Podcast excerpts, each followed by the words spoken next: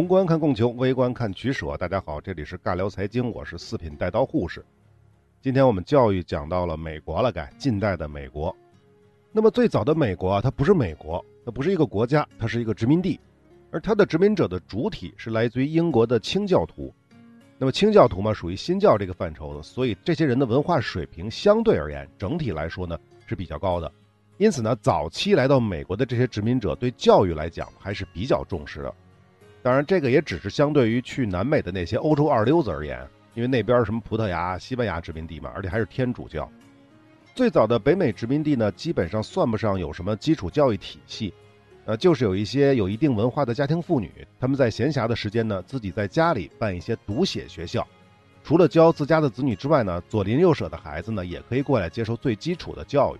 学习的内容呢，一般就是读书识字，目的呢，还是为了让他们能够看懂圣经。能够独立的与上帝沟通，在这个基础之上，也会教一些算术啊、拉丁语或者是希腊语，当然要收一点费用的啊。地方乡镇呢，也可能会有一些补助，仅此而已。至于中等教育呢，北美殖民地则是沿袭了英国的文法学校，主要是教拉丁语啊，还有跟宗教相关的。另外呢，部分学校也会教授一些实用的技能，比如商业算术啊、航海测量等等。到一七零零年的时候，整个殖民地的北部也不过三十九所文法学校。那么，美国殖民地最早的教育法令是什么呢？这是一六四二年马萨诸塞地区率先颁布的强迫教育法令，而且随后在一六四七年，这个法令还升了个级，具体要求是：凡是居民超过五十户的，就必须出资请一位老师，也就是前面说的那种读写学校那种老师啊，一般都是有一定文化的家庭妇女来当老师。如果是聚集地超过一百户，则必须办一所文法学校，也就是相当于中学。那么关于这个法令啊，我们再多说一句，它还有一个名字，叫做“老恶魔撒旦法”。什么意思呢？为什么又是恶魔又是撒旦呢？因为制定这个法律的人们认为啊，恶魔撒旦的首要计划就是要让人们远离宗教经文中的知识。基于这一点，立法者决定必须确保城镇中的每个人都能阅读。因此，当城镇中的居民达到一定数量之后，就必须确保孩子们能够阅读，以免他们对圣经一无所知而中了撒旦的诡计。看到这儿我就乐了，谁是撒旦？是天主教会吗？不过啊，说归说，法律只是法律。这马萨诸塞州的地区啊，颁布这个法律的时候就没想怎么执行，因为法令规定的是说办学的费用是由当地的居民自筹的。因此呢，如果居民自己不愿意办这事儿，这种法律也就是个摆设，即便是面临的罚款，你也没啥用。我没钱，你能拿我怎么办？就这个意思啊。那么至于这个时期的大学呢？早期的移民子女呢，如果是普通人家，是不会关心自己的孩子能不能上大学的。能赚钱、能发财，或者说能吃饱饭才是最重要的。当然了，如果你真的发了财，他们自然也是会优先把孩子送到英国去接受高等教育的，而不是在美国。尤其是南方的那些奴隶主更是这样。我们反复的说过，在那个时候的北美地区，在欧洲人的眼里是穷乡僻壤，而在北美的这些殖民者眼里，其实也是一样的。那高大上的地儿在哪儿啊？肯定还是在欧洲啊。那这种现象其实一直要持续到十九世纪末二十世纪初了啊。好，扯远了，我们再来说美国最早的大学啊。一六三六年，马萨诸塞殖民地呢成立了美国第一所高等教育机构，当时被称之为叫新学院或者叫新市民学院。这名字听的是不是特别俗啊？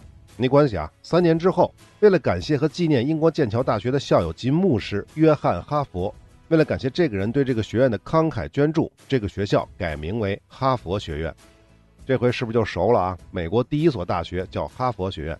那么当时这约翰·哈佛捐了多少钱呢？四百多本书籍以及七百七十九英镑，有零有整啊。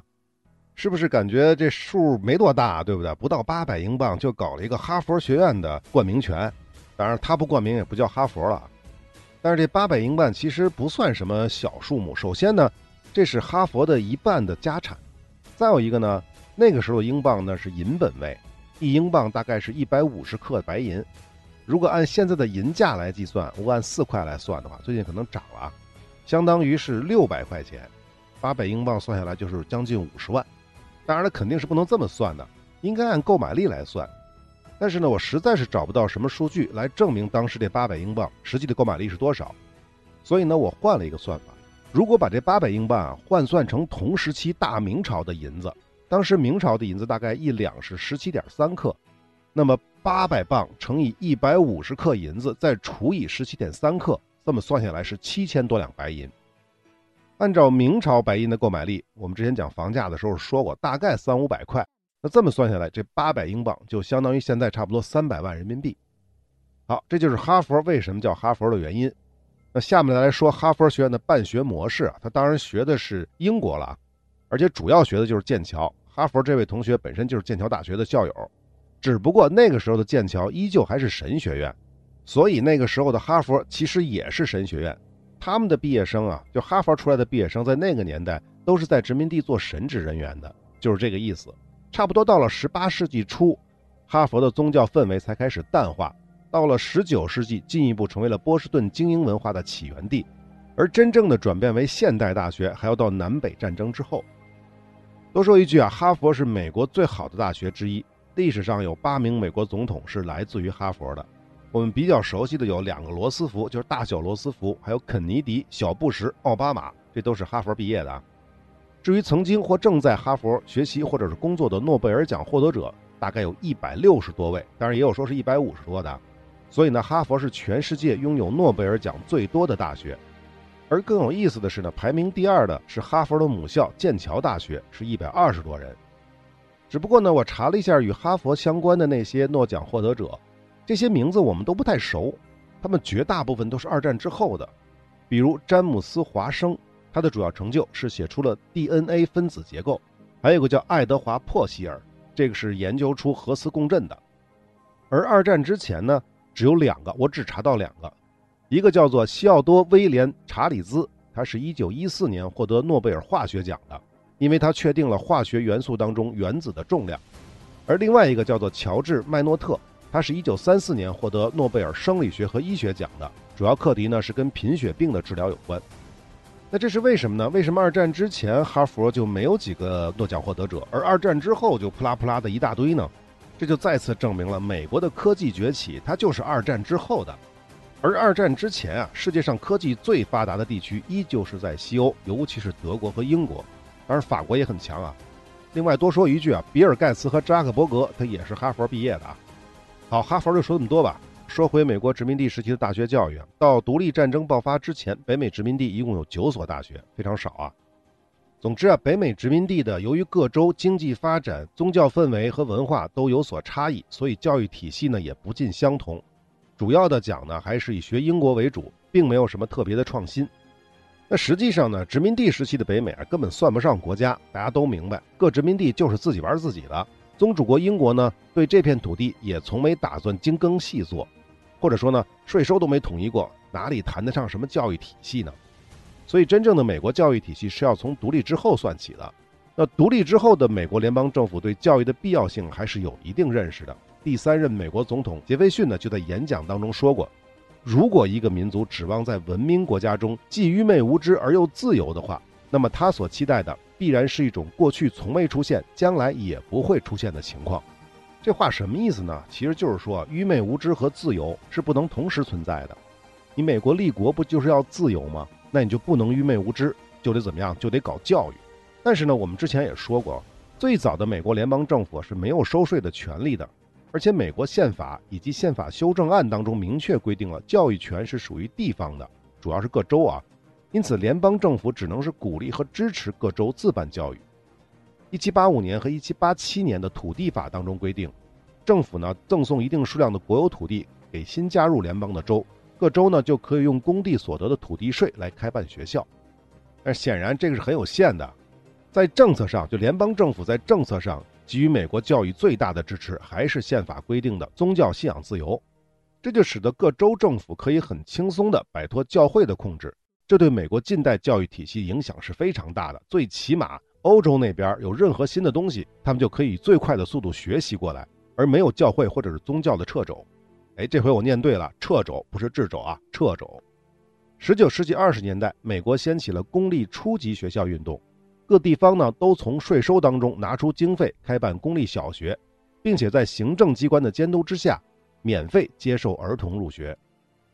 其中呢，马萨诸塞州教育委员会第一任秘书，相当于是马萨诸塞州的教育厅厅长啊。这个人叫做赫拉斯曼，由于他呢一直大力推广公立学校运动，也被称为美国公立学校之父。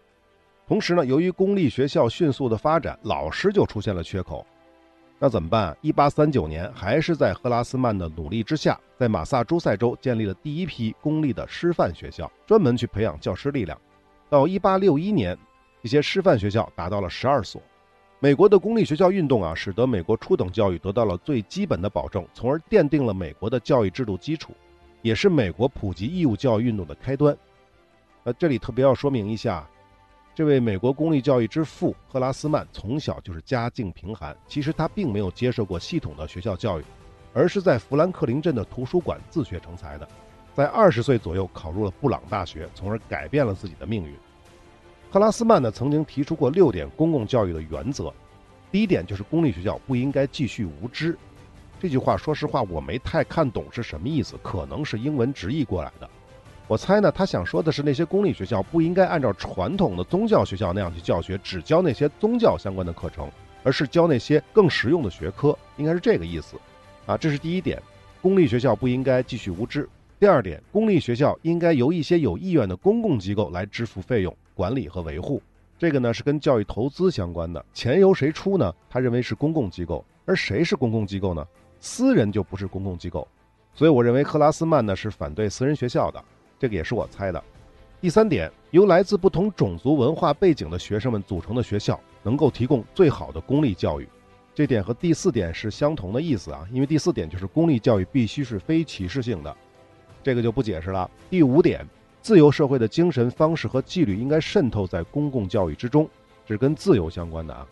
最后一点，教学过程应该由能够胜任的职业教师参与，这个不用解释了。另外呢，赫拉斯曼在创办师范学校的过程当中呢，主要培养的对象是集中在女性的，这就为女性给予了更多的工作机会。不过呢，这也不奇怪啊，因为前面说过，美国早期的基础教育就是家庭学校为主。本来就是那些女性当老师的，现在只不过要求他们变成职业教师。那说到这儿呢，再补充一句啊，其实赫拉斯曼推广公立学校这件事儿，在当时的美国而言是顶着很大的压力的。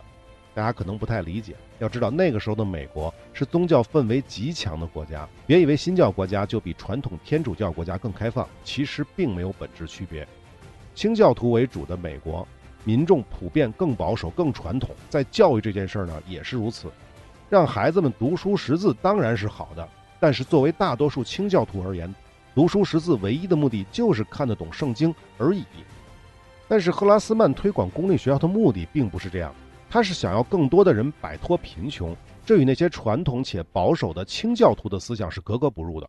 他们觉得呀。孩子们接受教育能看懂圣经当然好了，但是同时他们也有可能被其他新的文化知识勾引走了，这个是他们无法接受的。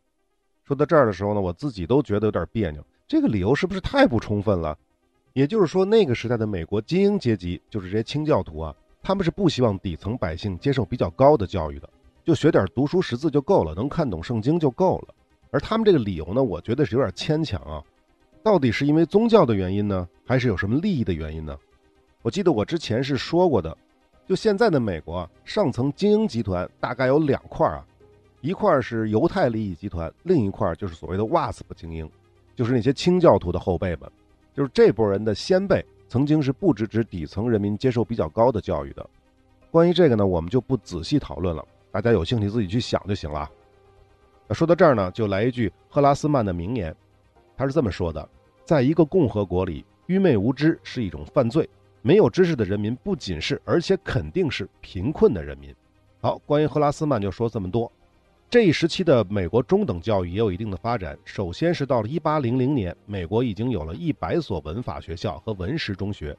这文法学校和文实中学是区别，我们讲过了啊，在英国那部分是说过的。那么在美国的这些学校呢，也会教一些古典知识和一些实用的应用技术。方便孩子们继续升学或者是直接就业。那么至于大学呢，在南北战争之前发展的并不是很快，只有二十七所学院或者是大学，而且绝大部分是宗教教派和私人掌控的，公立的大学只有四所。那么美国的教育体系真正的完善，肯定还是要到南北战争之后。其实严格的说，南北战争之后的美国才是一个真正的国家，或者说真正统一的国家。但在教育权方面呢，美国到现在都不是一个严格意义上统一的国家。南北战争之前呢，美国的教育都是地方说了算，甚至州政府都没有能力在教育上实现所谓的统一。直到战争之后，就是南北战争之后，美国的工业和科技开始迅速发展，全社会对教育的需求程度也越来越高，因此掀起了一股合并学区运动。所谓合并学区呢，其实就是州政府在教育方面的权力得到了提升。而地方的教育权，就是比州还小的这些地方的教育权被削弱了。越来越多的州设置了州教育委员会和州教育厅，由他们统一管理教育大权。但是这个呢，基本上也就是美国教育权集中的上限了。当然后面还有反复了，但是没反复成功，后面会提到啊。那么前面讲了，南北战争之前所谓的强制教育只是在北方地区，比如马萨诸塞州。内战之后呢，由于各州逐渐健全了教育行政制度。到十九世纪末，差不多三分之二的州也都颁布了强制教育法令，但各州的规定呢不尽相同，多数呢是八年。那么，美国最后实行义务教育的是密西西比州和阿拉巴马州，典型的是南方州啊，但时间点已经到二十世纪初了。那么，另外有资料说呢，最晚的是阿拉斯加州实行义务教育的时间是一九二九年，不过这个好像不太对，因为当时的阿拉斯加还不是一个州，一九二九年啊。它是美国的第四十九个州，这是一九五九年的事儿了。好，这个就不扯了。那么，总之到这个时期，受欧洲的影响，美国的初级教育课程已经完全摆脱了宗教的限制。初级教育课程中呢，基本的读写算术已经超过了总学时的百分之八十。此外呢，还设有自然常识啊、历史地理啊、音乐体育啊这些课程。有的学校呢，还有卫生啊、缝纫啊、烹饪这些课程。那中等教育呢，也在此时期进入了公立时代。逐步取代了文实学校。此时期的公立学校一般是四年制，加上初级教育的八年，也就是现在美国十二年义务教育的雏形。那到了一八八八年，在哈佛大学校长的提议和教育精英的论证之后，在二十世纪初转变为了六三三制，六三三学制啊，也就是小学六年，初中三年，高中三年，绝大部分州都是采用了这种学制。但是说来说去啊，办教育最大的问题是什么呀？是钱，是经费。私立学校，不管是小学、中学还是大学，这个都好理解，自负盈亏嘛，要么靠收学费，要么靠捐款。那公立学校呢，只能靠税收，而且只能靠地方税收。当然了，联邦政府也不是说不管不出力。比如南北战争时期的1862年，美国国会就颁布了莫里尔法案。这个法案规定，联邦政府以每位议员三万英亩的标准向各州拨赠土地。这话是不是没听懂啊？其实特简单，就是说政府向各州拨土地的数量取决于各州拥有国会议员的数量，就这意思。不过呢，这部分经费呢，主要是用于开办新式学院，也被称为农工学院，专门培养和发展工农业所急需的那些专业人才，相当于现在的高级技术学院。这种农工学院呢，不同于那些更注重理论研究的大学，设置的课程呢，更加贴近实际的工农业生产。而且这种学院的学生一旦毕业，就可以立即走上工作岗位，在实用性方面更契合普通百姓的需要。在1880年之前，根据莫里尔法案，有十一个州建立了大学和学院，新建了八所农业或者是机械学院，同时还为黑人建立了六所学院。为什么要为黑人专门建学院呢？因为种族隔离制度嘛。那个时候的美国是有这一套的啊。那再有呢，就是大学教育。随着德国现代大学的影响在美国越来越深入，美国也迎来了大学的时代。在这一时期，很多传统宗教大学都进行了改革，也依照欧洲模式创办了新大学。其中最著名的就是1876年效仿德国柏林洪堡大学建立的约翰霍普金斯大学。那这所学校为什么叫约翰霍普金斯呢？跟哈佛是一样，因为捐助学校的这个人就是约翰霍普金斯，巴尔的摩的银行家。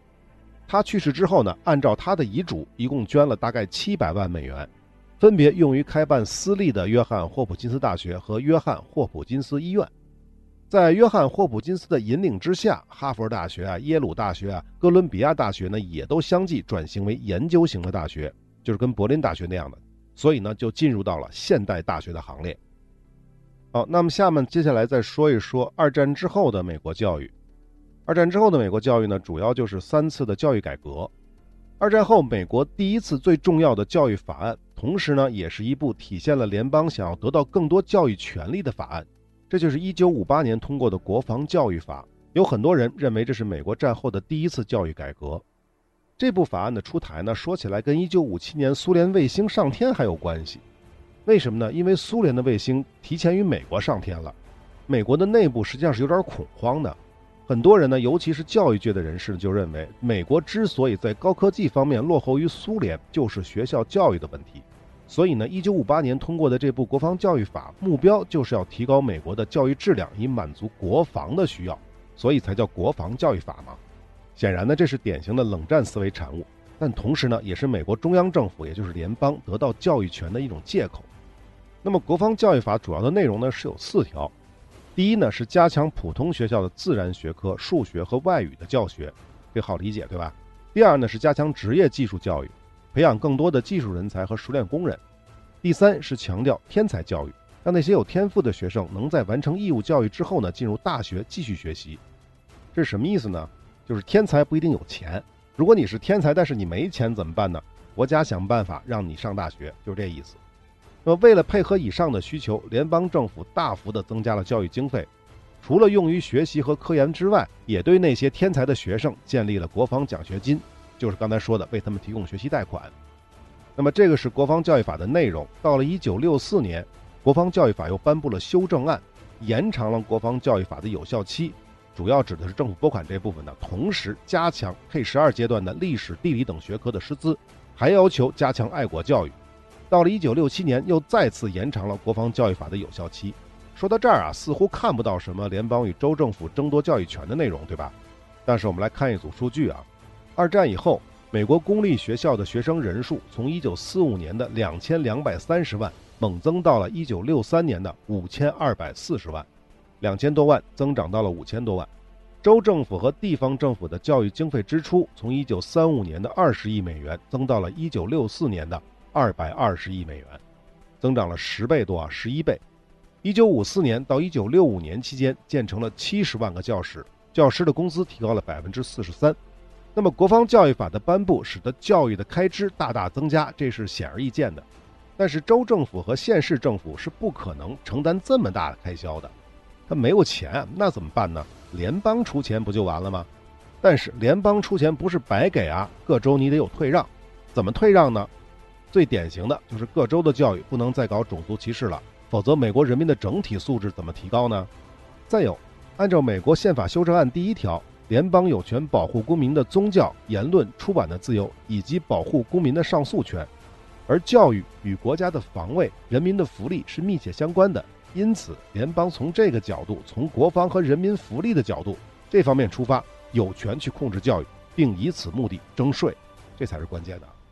总之，一系列操作下来，终于为联邦政府控制教育创立了理论基础，并基于这一新的理论，增加了联邦对教育的控制力。一九六五年，美国的初等和中等教育法将联邦对教育的投入范围扩展到了各级各类的教育领域，并彻底扫除了种族和宗教的障碍。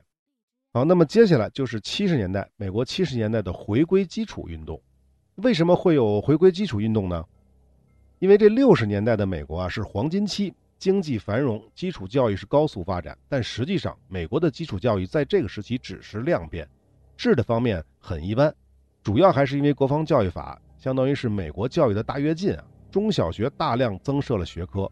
但是这么多新增的现代化和理论化内容。更多是学科上的堆叠，并不是精耕细作的产物，所以教材的难度非常的大，在一定程度上超过了师生的实际能力。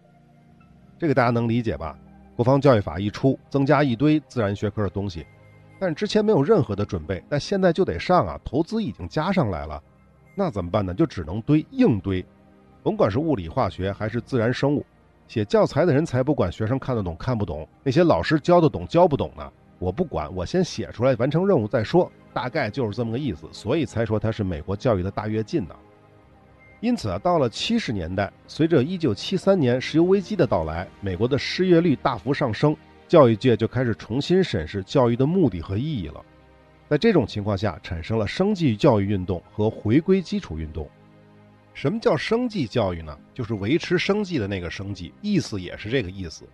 一九七四年，美国通过了生计教育法，主要的诉求就是重视培养学生的实际工作经验。注意啊，这可是从小学就开始了。小学呢一般是让孩子们了解各行各业，到了初中呢就可以学习一些职业技能了。这么玩好不好呢？好，肯定是好的，有利于培养学生基础的劳动技能，更好的让孩子尽早的对未来可能要从事的职业有所认知。但问题是，这么玩呢，并不能解决失业的社会问题，对不对？所以这种教育制度并没有在美国得到普遍的推行。那这个玩不动怎么办呢？一九七六年就来了回归基础运动，这也被视为美国战后的第二次教育改革。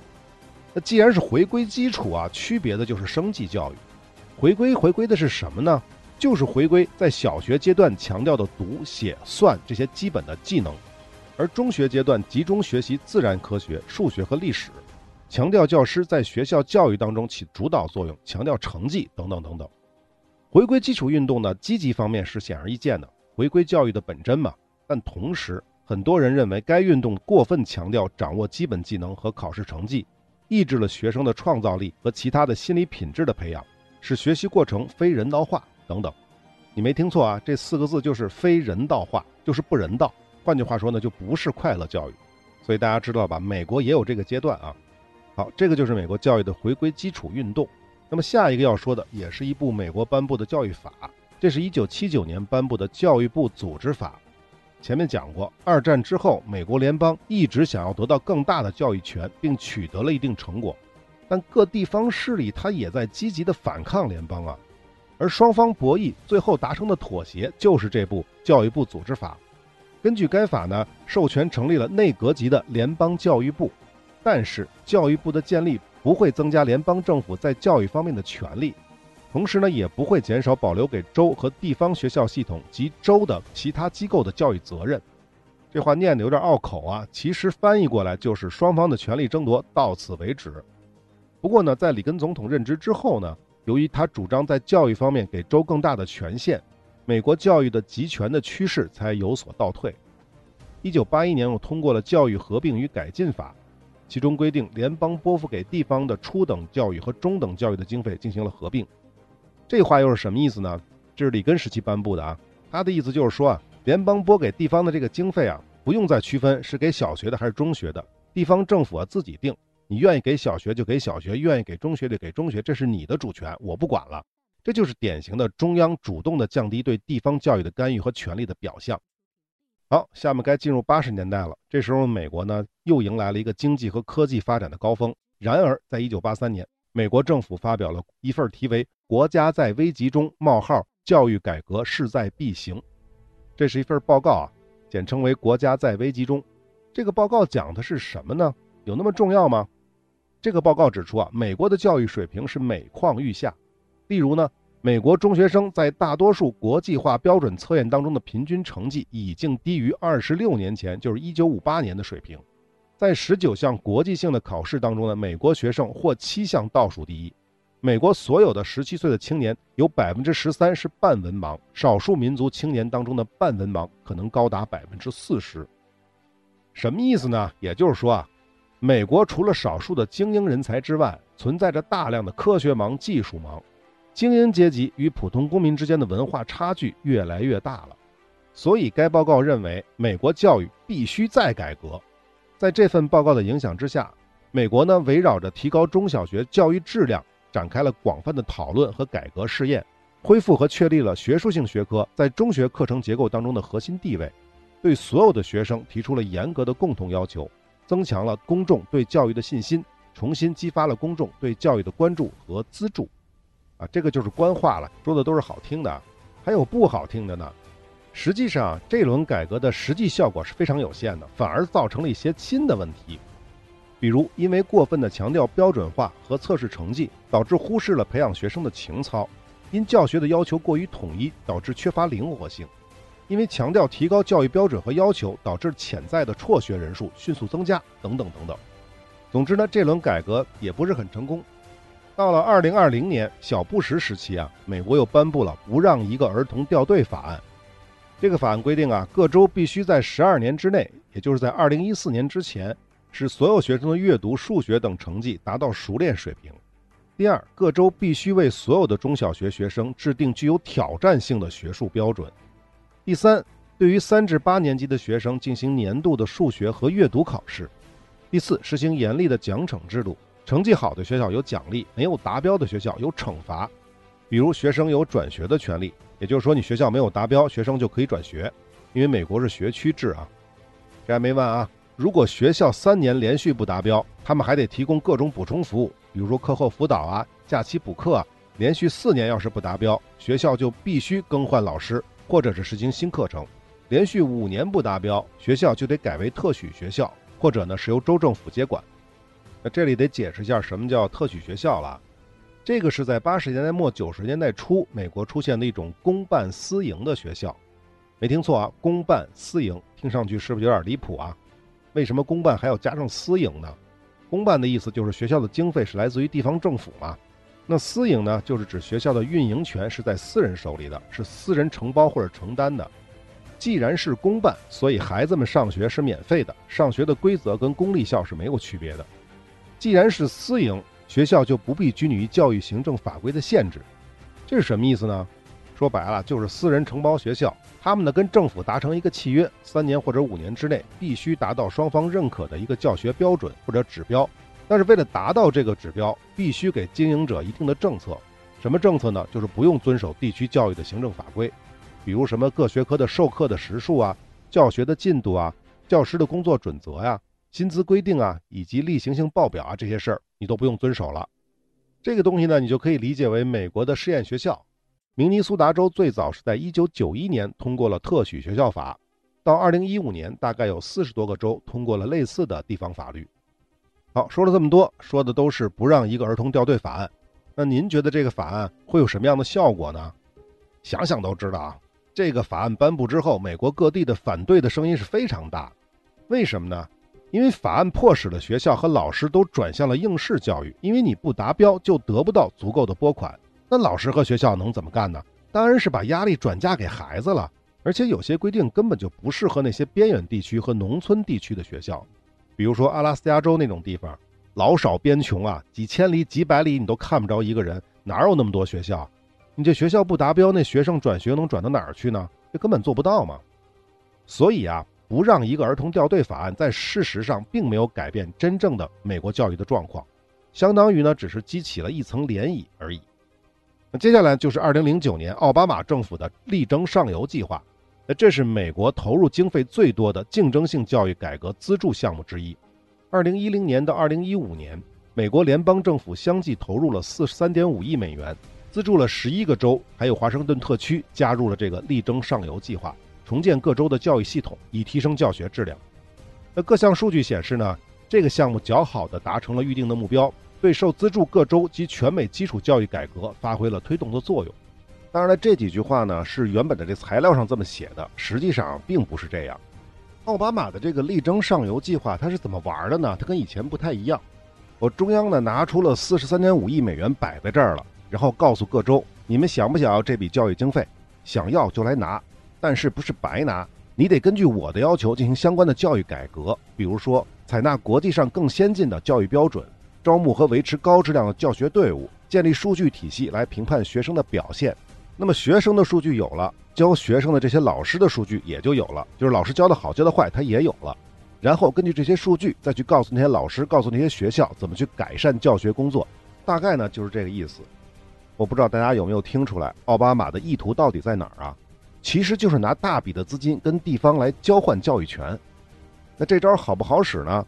不是很好使，因为最后啊，只有十一个州和华盛顿特区加入了这个力争上游计划，其他的州呢压根就没理中央。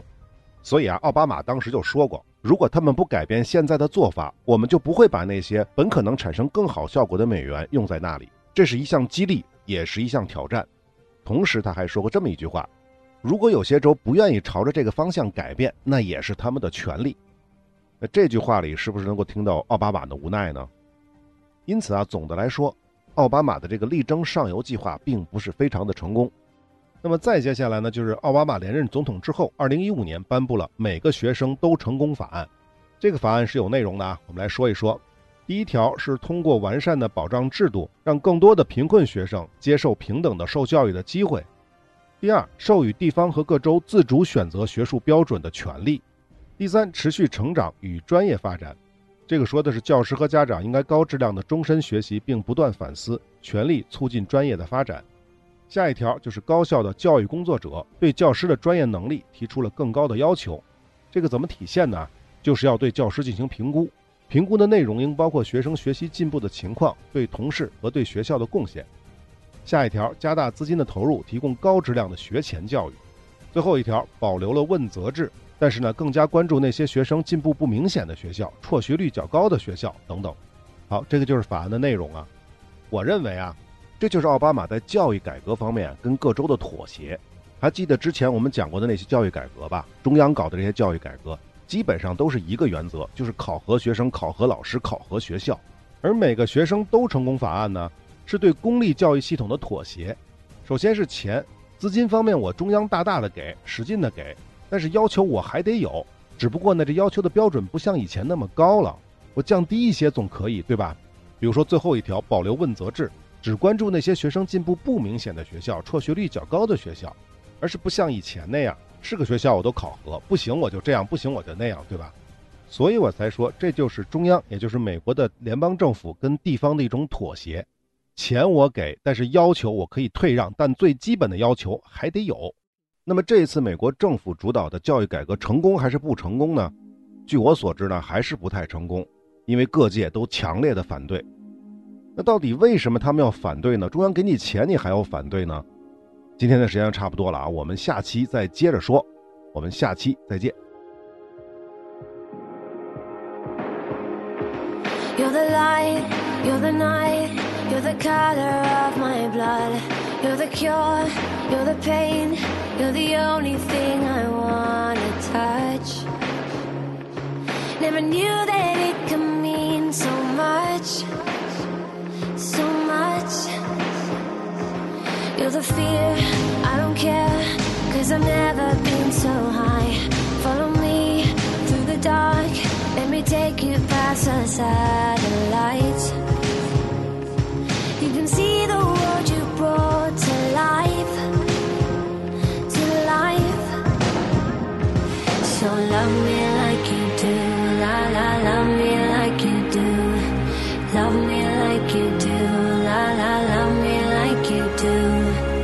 Touch me like you do, ta ta, touch me like